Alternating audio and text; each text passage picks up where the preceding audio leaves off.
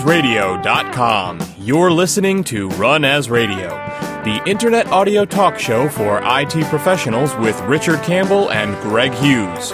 This is Brandon Wen announcing show number 113 with guest Ken Brumfield, recorded Thursday, April 21st, 2009. Run As Radio is produced each week by Pwop Productions providing professional media and podcasting services online at pwop.com.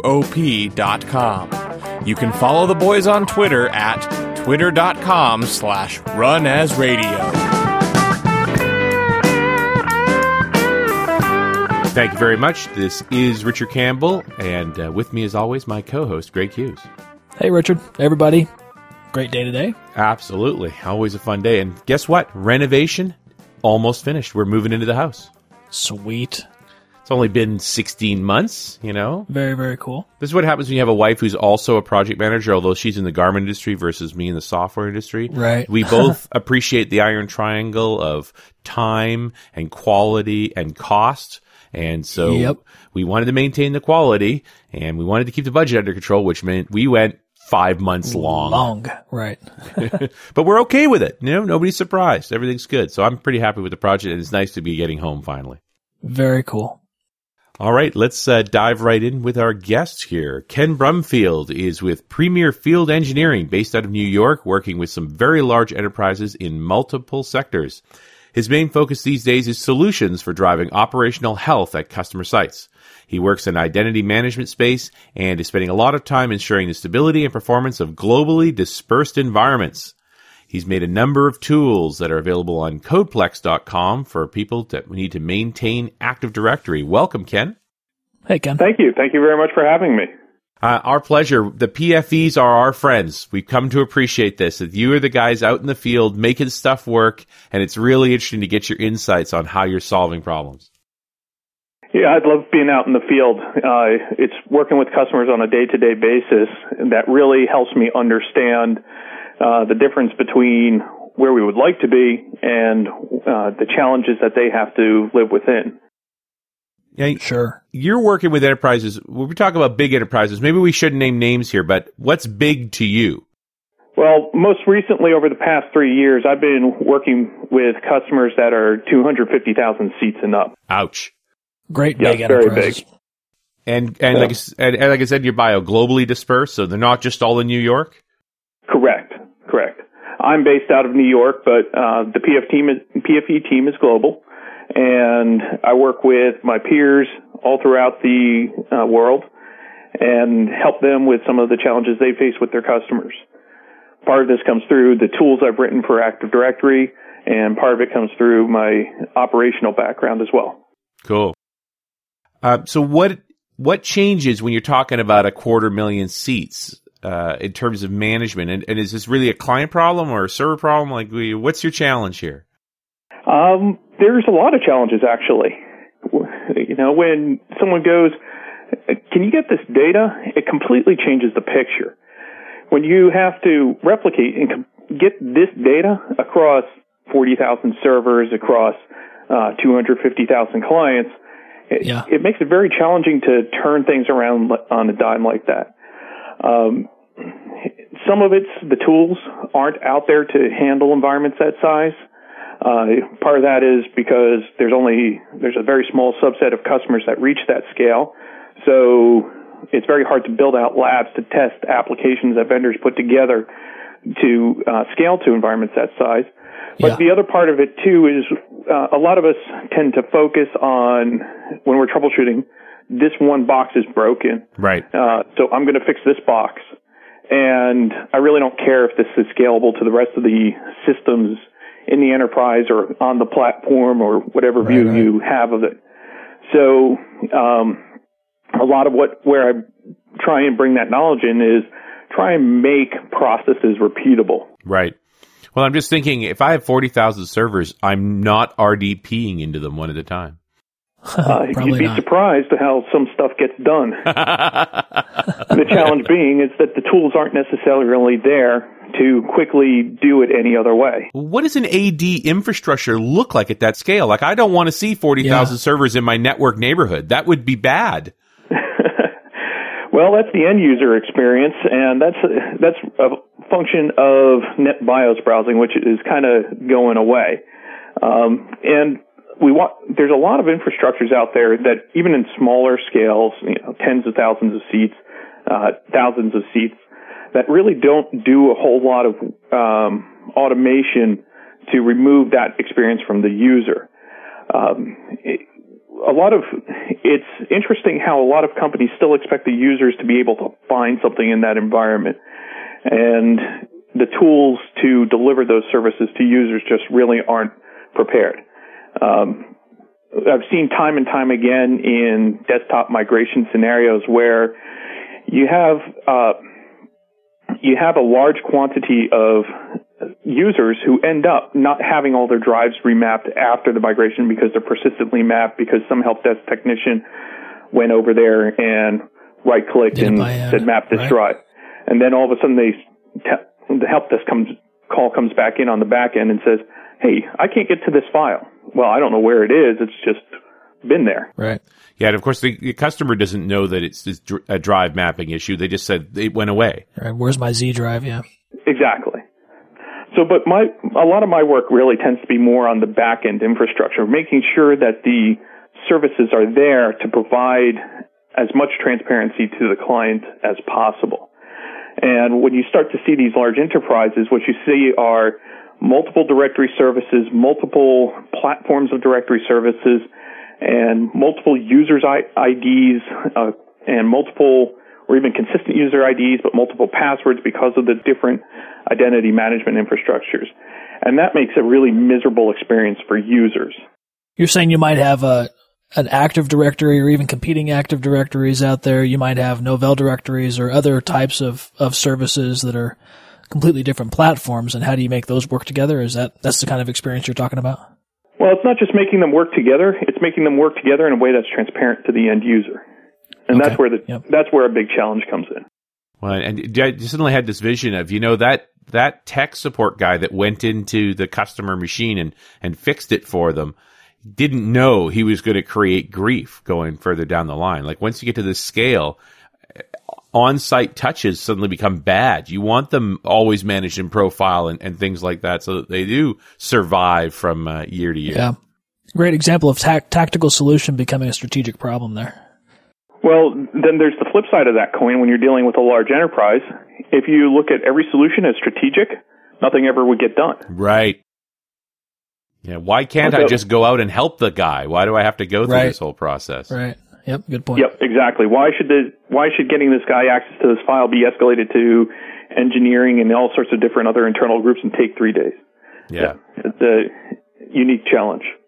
Then the challenge that you add on top of that too is when you're running a business, whether it's an IT business or a retail business or whatever other sort of business you're doing, you need to be able to measure the service you're delivering. Right.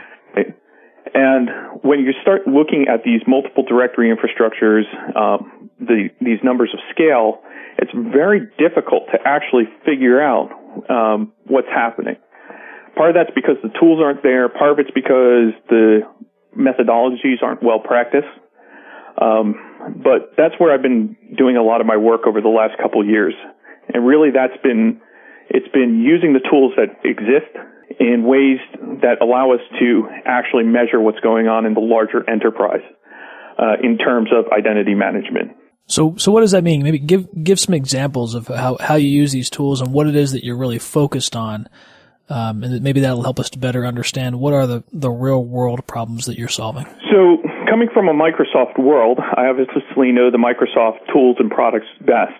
Um, when I talk about Lord doing this in scale, what I need to be looking at is business intelligence tools. That's really pointing us to tools like SQL Server reporting services, SQL Server um, analysis services. And when you start looking at, let's say, something simple like costing um, account, how much of an impact user passwords changing uh, or having to be reset by the help desk has in a large enterprise, yeah. That information comes from a large quantity of different sources. It can come from security events. It can come from help desk data. Um, and then one of the things that you have too is you have your shadow um, account password resets, where a user right. goes down to local help desk guy or local SA and a ticket never gets opened. So that's why you have to look at these multiple data sets uh, and your security data as well as your help desk tracking. That starts to help you get numbers about what the real cost is, which you should get from your security audit data versus what your um, known cost is, which is what you're staffing for in the help desk, plus what's your shadow cost. And the real big danger with the shadow cost too is that you're really looking at things that are bypassing your security system about passwords, uh, user accounts being reset. In other words, is there a justification for these people to do, be doing this behind the scenes? And are they, is something nefarious going on? Not to get overly paranoid, but that's always a risk. Or, or can something nefarious go on based on the fact that it can be done, right? Exactly. How, how do you know what you don't know? Right. And really, the, when you're dealing with scale, the only way to do that is to start using the tools that we have available, which is, are the BI solutions. So literally, this is uh, you know an IT reporting system on your IT infrastructure. Exactly. Why are we just using BI in lines of businesses? Why aren't we using BI in the back office? Yeah, to help us understand our own system. Reports about reports. Sure. exactly. uh, it's the meeting to plan the meeting and the report to report on the report. Ah, uh, nice. Go. Yeah. Pictures are very important too.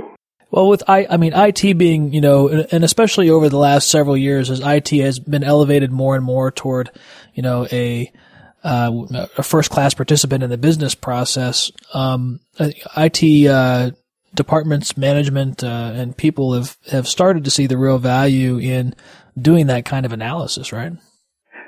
Definitely. And when you can get this data to the people who need to make the decisions, yep it enables them to actually start looking at their environment in the large scale like they need to instead of worrying about which server is down and which bunch of users are hot because of that so that they can make right. those decisions at a more strategic level. Well, it's certainly a lot easier for a CFO to have to have some numbers in front of him or her uh, to justify, you know, why it is that you need to a hire another uh, help desk person or service desk person in order to answer these calls, or b invest in infrastructure to reduce the the load on the help desk. Uh, you know, much more so than the IT manager or director walking in and saying, just give me the money, I just need it. Correct. And then you start looking at topics like account provisioning, deprovisioning, how many labor hours are incurred during that, what's the cost of your approval process, all very right. exciting stuff for any technologist, but a very significant impact on the way the business operates. Sure, absolutely. Well, and yeah, these are great. I always did well in the boardroom for these kinds of things. You could now figure out, hey, every time we change passwords, it costs us this many thousands of dollars, both in right. the cost of the tech support guys helping these people and lost productivity of those people while they're waiting to be helped. Right, the opportunity cost, absolutely. Suddenly, the cost of the tools to automate this stuff and, and the resources to, to make that smooth are cheap compared to that impact. Exactly. One of the analyses I've done for a couple of different environments is what's the rate of account lockouts uh, due to in relation to the amount of passwords that have to be changed on a on a daily basis. Right. Because a lot of companies have password policies, a lot don't, which is equally scary. But right. those password uh, history policies, when people have to change their passwords, people are going to mess that up. When the and the rate uh, I've managed to calculate from the environments I've looked at is about 10% of all the accounts that would have to change their password on any given given day end up locking themselves out. Wow! And if you're looking at say a thousand password resets a day, that's a hundred um, accounts that lock themselves out. Right. If you look right. at a Gartner number of ten to thirty-one dollars per user ID problem, that the help desk has to support, whether through an automated solution or uh, a direct phone call, you're looking at a spend of between ten thousand and thirty thousand dollars a day just to deal with the account lockouts that happen as a result of a password change policy. Yeah. Nothing's wrong with the password change policy, but it's just business. There's a number associated with that. Isn't this just making a great case for smart cards? Well, um, Well, then you have to have your bypass systems and you have to worry about all the fact that their users are going to remember their smart cards. Right. But these are the sorts of numbers you need to look at for a smart card system. Yeah. Yeah. Why it matters. So take your hypothetical here or semi hypothetical and talk about talk about a common solution for that. It sounds like you have some pretty predictable numbers for what you see out there. What are the what are the predictably effective solutions to this problem? Well, you have uh, the ability to lower the volume of your account lockouts by either extending your um, password change frequency. Uh, Windows 2008 has some granularity, which allows you to change your password change frequency based on uh, group membership. So right. you would might be more restrictive on your admins, less restrictive on your um, uh, lower risk users, um, and that would allow you to minimize those costs across the enterprise without really effectively compromising the um, overall cost. Get you away from that one size fits all solution. Right. Sure. Yeah. I mean, in other words, yeah, you know, improve the usability of the system in a way that works for the users. Sure. I know, Richard. I think we we talked about once that one of the things that that we decided to do several years ago in an IT department was to change the password expiration from 60 days to 42 days people said that they thought that would actually result in more calls to the help desk, but it actually resulted in less simply because it was a multiple of seven and we stopped getting calls on the weekends because, right. you know, if it expires on a, on the same day during the week each time that you do a, do a reset, because we found out that most of our calls were coming on the weekends. Yeah, that's where you have the grief because the guy can't help himself. So it, exactly, yeah, interesting yeah. problem. And it, you know, getting back to this whole point of these really large infrastructures you're dealing with here, Ken, all that this the scale represents is a multiplication of the pain. This is pain we have with 100 users. It's just that it's manageable. But when it's 100,000 users, it's a huge cost sink. I would argue that it's not so much that it's manageable as it's not cost effective to implement a um, automated password reset solution when you have 100 right. users as it is when you have 500,000. Sure. Right if the cost of the software is pretty comparable for each of those two situations, then you're going to get more bang for your buck when you spend it in the larger the larger volume environment. Exactly.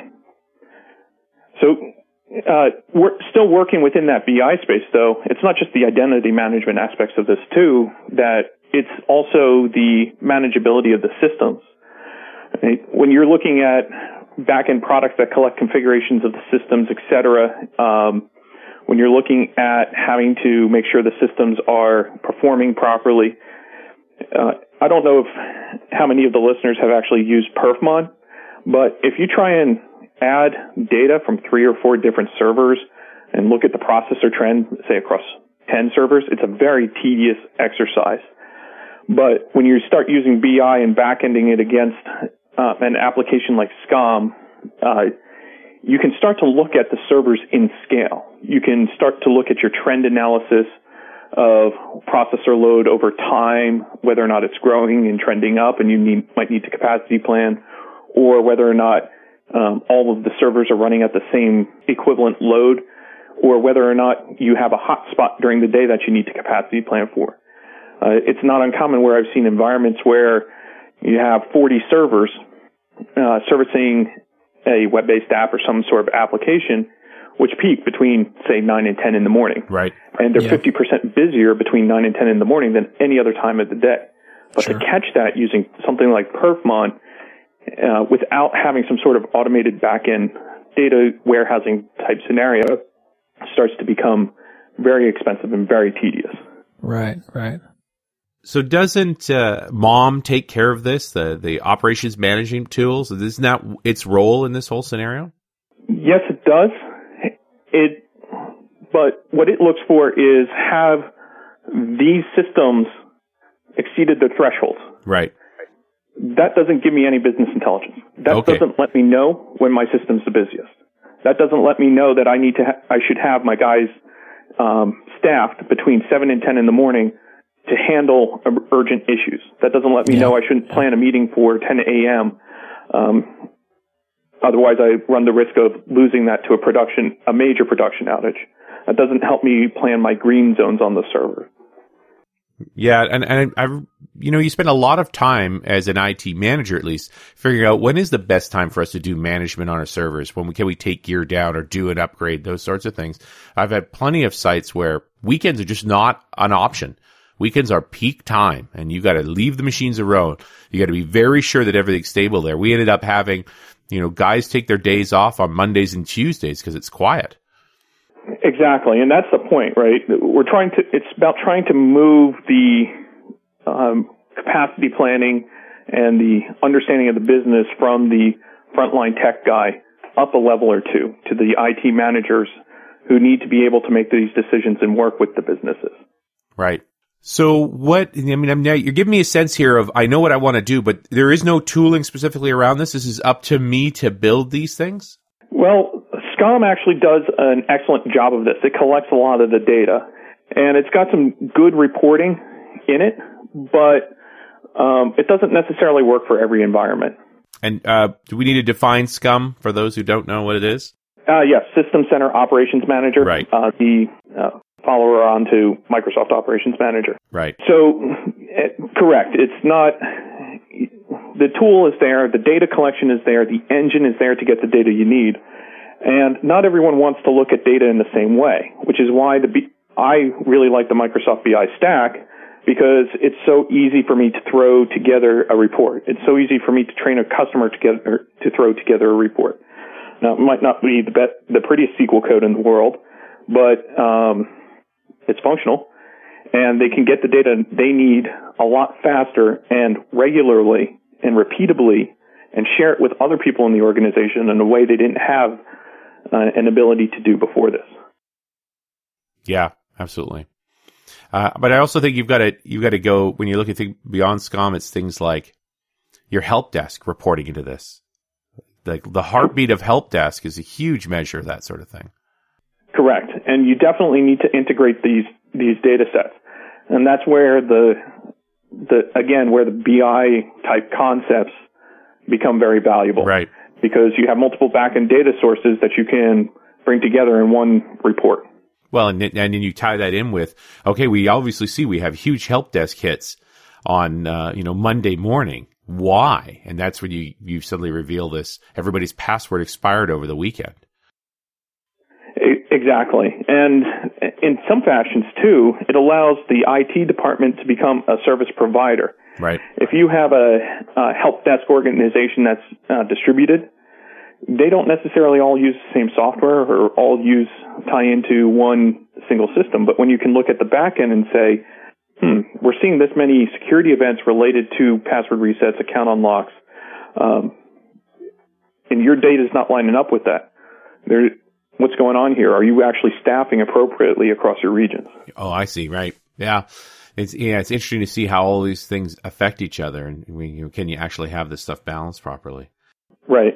And one of the one of the other scenarios is it's based it's now it's still effectively uh, kind of I guess in the BI world is real time notifications. It's when you have on the identity management space you've got this concept of things called service accounts or functional accounts or generic IDs that applications that may service thousands of users depend on in order to get access to network resources. So in addition to that, what you have are uh, the ability to become a service provider of sorts. When you are managing in your identity, in the identity space, and you're tracking what's going on with accounts unlocking, account blocking, passwords being reset, um, you can use these tools like SCOM, et cetera, to push that information out to the owners of these IDs. And that way what you're doing is you're delivering real-time notifications to the business of when something happens to a, an important component of their system, which they may not have visibility into uh, because they're not going to know from the server side that the account has been locked in AD. They'll just know that all of a sudden some piece of it will break. Right. Yeah, and when what that actually is, you know, especially when you get into local machine logins and things like that, where people can really get confused as to what's broken and what isn't. Right, and then it also becomes a troubleshooting effort to find out, as opposed to an integration of monitoring systems to share with each other what's going on. When you're dealing with these sort of globally distributed companies, and then it's multiple data centers. I mean, I don't think we have anybody's got a data center with 40,000 machines in it all in one place. Uh, how much does the remoteness complicate this? Like, do you consolidate the data in a in a given data center and then move it to one central location, or do you you know pull everything simultaneously? Like, I'm just thinking you're, you're getting into that measurement effect where the process of managing this creates more problems. Yeah, and that's always the challenge. Um, are we? The question is, when you, in my mind, is is this good process to have? Is this good overhead? And sometimes it's no. And when you've got when you're dealing with uh, groups that are globally distributed, um, they're always at different levels, different skill levels, right. different levels of the OS, different levels of operational maturity, and in a way, this BI becomes a tool to bring them all up to a consistent level. Because a lot of people start looking at this and go, "Ooh, I want that," and then you can start figuring out how to get that data from all of the regions and all of the different operational groups. Sometimes it's about having multiple systems and tying them in together using the functionality of SQL Server reporting services to look at multiple backend databases. Sometimes it's about um, replicating all that data to a central location, right? Um, based on what's needed to run a report globally. But there's flexibility within the product suites that allow you to actually do that. Um, yeah, still, it's a, maybe there's better third party tooling around this sort of thing. Now I start thinking about stuff like good old Tivoli and and uh, OpenView and the like. And those are those are very good products, um, but again, you're looking. It's not necessarily the tool that you use to collect the uh, data that matters. Right. It's the ability to get to that data on the back end and yeah, and combining all those multiple sources together, the actual states of the servers with the sort of policies being taken, say on the AD side, with the impact on help desk. What other key elements have we got here that you want to mix together to actually get a picture? So, um, well, the other p- half of this I spend a lot of time working with is performance. Right. Because I run into situ- and it's a passion of mine. Um, and I've seen customers t- run time and time again into a performance issue that just happened. And then when you start looking back at data, it's been going on for a long, long time. Oh yeah. And so it's also about taking that information from throughout the regions to make sure that all the systems are operating properly as well. Yeah, the, it's funny how often after a failure we go back through the event log and see that our server's been telling us it was going to die for months. Exactly. And it's um and it's very and it's and when you see that stuff, it's hard to say, "Hey, this is you guys have had this problem for months at a time." Yeah. But you haven't caught it to date. So there's not something that changed last Tuesday. Right. It's something that changed 3 months ago that started causing this problem that for whatever reason just hit you last Tuesday. Right. Yeah, the stars aligned last Tuesday and that error, that issue finally you know, came to fruition in the form of something serious. Right. And that's another space that having this data historically becomes very valuable. Having SCOM or some other monitoring software in there collecting this history so that you can go back and look at it and say, well, it just went over this little hump or the stars aligned just right on last Tuesday to cause this overall issue. Um, sometimes it's interesting though trying to troubleshoot that because the focus is on what star changed? What's what was the last star to align? When you need, and you have to put the time and effort into having those conversations to say it's not the last star, it's let's get everything else fixed so that that last piece doesn't matter. You know, Microsoft. This I, this all seems very familiar to me, and it suddenly hit me. There was a there was an initiative inside of Microsoft called the this, the Dynamic Systems Initiative. And I don't know if it's sort of gone away. I just went and poked at the Microsoft site, and the page is still there, but it seems dated. That does that have to do with the um, rapid deployment of the desktops and configuration at the client side? That sort of core infrastructure stuff, and then you, you know business productivity stuff like that. It seems like it's what we're talking about. Ah, yes. Okay. It and it really is. The challenge you find in a lot of that I found in a lot of environments is there's a level of operational maturity right that is not allowing them to get from the real world challenges to the pie in the sky ideal. And I don't mean pie in the sky ideal um, in that it's a pie in the sky concept. I mean that in the eyes of the person who's so embedded in day to day downtime, angry customers. Right. It's really hard for them to start looking that far ahead to go through the learning curve necessary to mature their operations to that level. Yeah, start answering questions like when are we going to need to provision more servers? And yeah, anticipating need rather than just firefighting the pain of today. Exactly. Yeah. And one of the other challenges I find too is these guys, a lot of environments, a lot of people go with the best intentions to drive towards that DSI um, ideal. They buy the they buy the software to do it. Uh, they start doing some work towards that, implement some of the software, but without being committed to it, it, it sometimes happens that they get distracted along the way. Right. So the software is bought and it's doing all this great stuff, collecting this data, but either the user interface is so cumbersome to use or they don't have the time to look at the data. And what, when they do have the data, they might not know what to do with it. And yep. so these are all the sorts of things that I spend a lot of my time working with customers to really show them the value of building. It's not just buying the tool. It's not just going with the strategy. It's about building it into your day to day life right. to actually leverage it. I'm I'm falling into Covey-esque thinking, you know, the whole uh, seven habits uh, mindset of this is quadrant two stuff. This is preventative stuff that makes the the crises diminish. And but it's just too easy to fall into that sort of quadrant three. What is proximate and pressing, and you know, the phone ringing at you is what we get caught up in as, as IT folks. Solve the problem today, not recognizing it's just creating more problems for tomorrow. Right. Exactly. You're you're you're thinking tactically when you need to, and and you're not giving yourself time to think on a more strategic level. Right. Well, and, and all all these large scale things do is amplify that. This is right. This, I don't think this is really scale scale dependent. It's just that you know that when you have 250,000 users that you messed up a security policy on, you really hear about it. yes, you do. That's that's exactly the case, and that um, it's but the other ch- side of that too is when you want to see which of the 250,000 seats have uh, have a configuration and which don't, it takes a very long time to be able to mine through all that data as well. Awesome. And that's where I, that's where some of my um, tools on CodePlex actually come from. Is there's sometimes it takes a very long time to mine through the data to get your and the answers for it.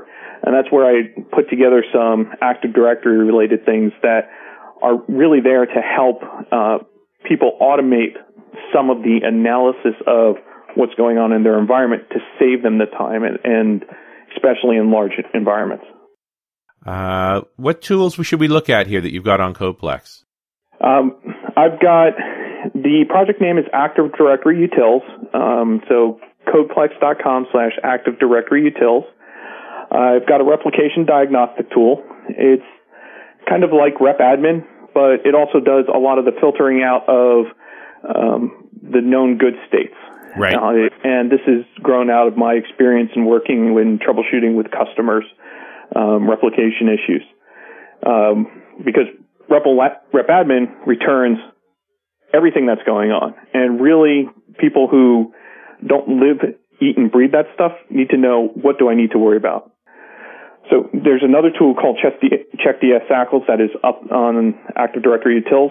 It's there because I dealt with customer after customer after customer that said, how can I get a list of what my permissions are in the directory? Right. So it outputs them in a very nice CSV format, which allows you to import it into Excel or a database and manipulate it there. The challenge is uh, when I was dealing with a lot of customers, they each wanted to do slightly different things with the data. Right. So what I really focused on was getting the data out in a fashion that could could be data mined more than it was doing any sort of analysis. Yeah, right. You're really distilling down Active Directory data, that reams and reams of it, into a common format that can be picked up by a BI tool, no problem. Exactly. Yeah, so you've got the transform part of uh, of BI construction here in these tools to get all this data out. Exactly. That's Um, I have another thing I'm messing around with there called AD reports, which kind of back, a lot of it reports on the back end of um, of the Active Directory utilities. But what it does is it allows um, to use SQL Server reporting services to take the output of those things, which is and put it in a nice table and use that to view the status of your enterprise. Cool. And the big reason I picked SQL Server reporting services was because then I don't have to, I can use this to schedule notifications that come into an administrator's inbox every morning Right. so that they have all the data they need to look at for the health of their environment on a daily basis or for the configuration of their environment on a daily basis. It's still pretty immature, but it's a, it's an open source project that I'm just having some fun with. cool. It sounds like stuff that people could contribute to. If you've got these sort of scale problems, these are the tools you need to start constructing that information system about your information system. So really key ingredients. Exactly. And there's a couple of folks uh, on the PFE team that I work with who've actually contributed to these tools as well. Cool. Um, and I'm always inviting more folks to join. So um, it, that's why it's out there as open source. Get the community contributing to helping the community. Fantastic. Hey, Ken, we're about out of time. Any last words before we wrap up? It's been a fascinating journey figuring out how to leverage what we're talking about in the Microsoft space is these great BI tools to enable your business, and taking these BI tools and bringing these to customers to show them how to run their IT business. Instead of just using them to support their end users, they're now using it to support themselves. Right. And that's been a really interesting and fun learning curve. Yeah, awesome stuff. I keep thinking dashboard for IT. Great idea. That's ideally that's like where um, I'd like to get to, but hey, it's at at some point in time, I'm sure we'll figure that out. Yeah, one step at a time. Ken Brumfield, thanks so much for coming on the show. Thanks. Very welcome. It's been a pleasure. And we'll talk to you next week on Run As Radio.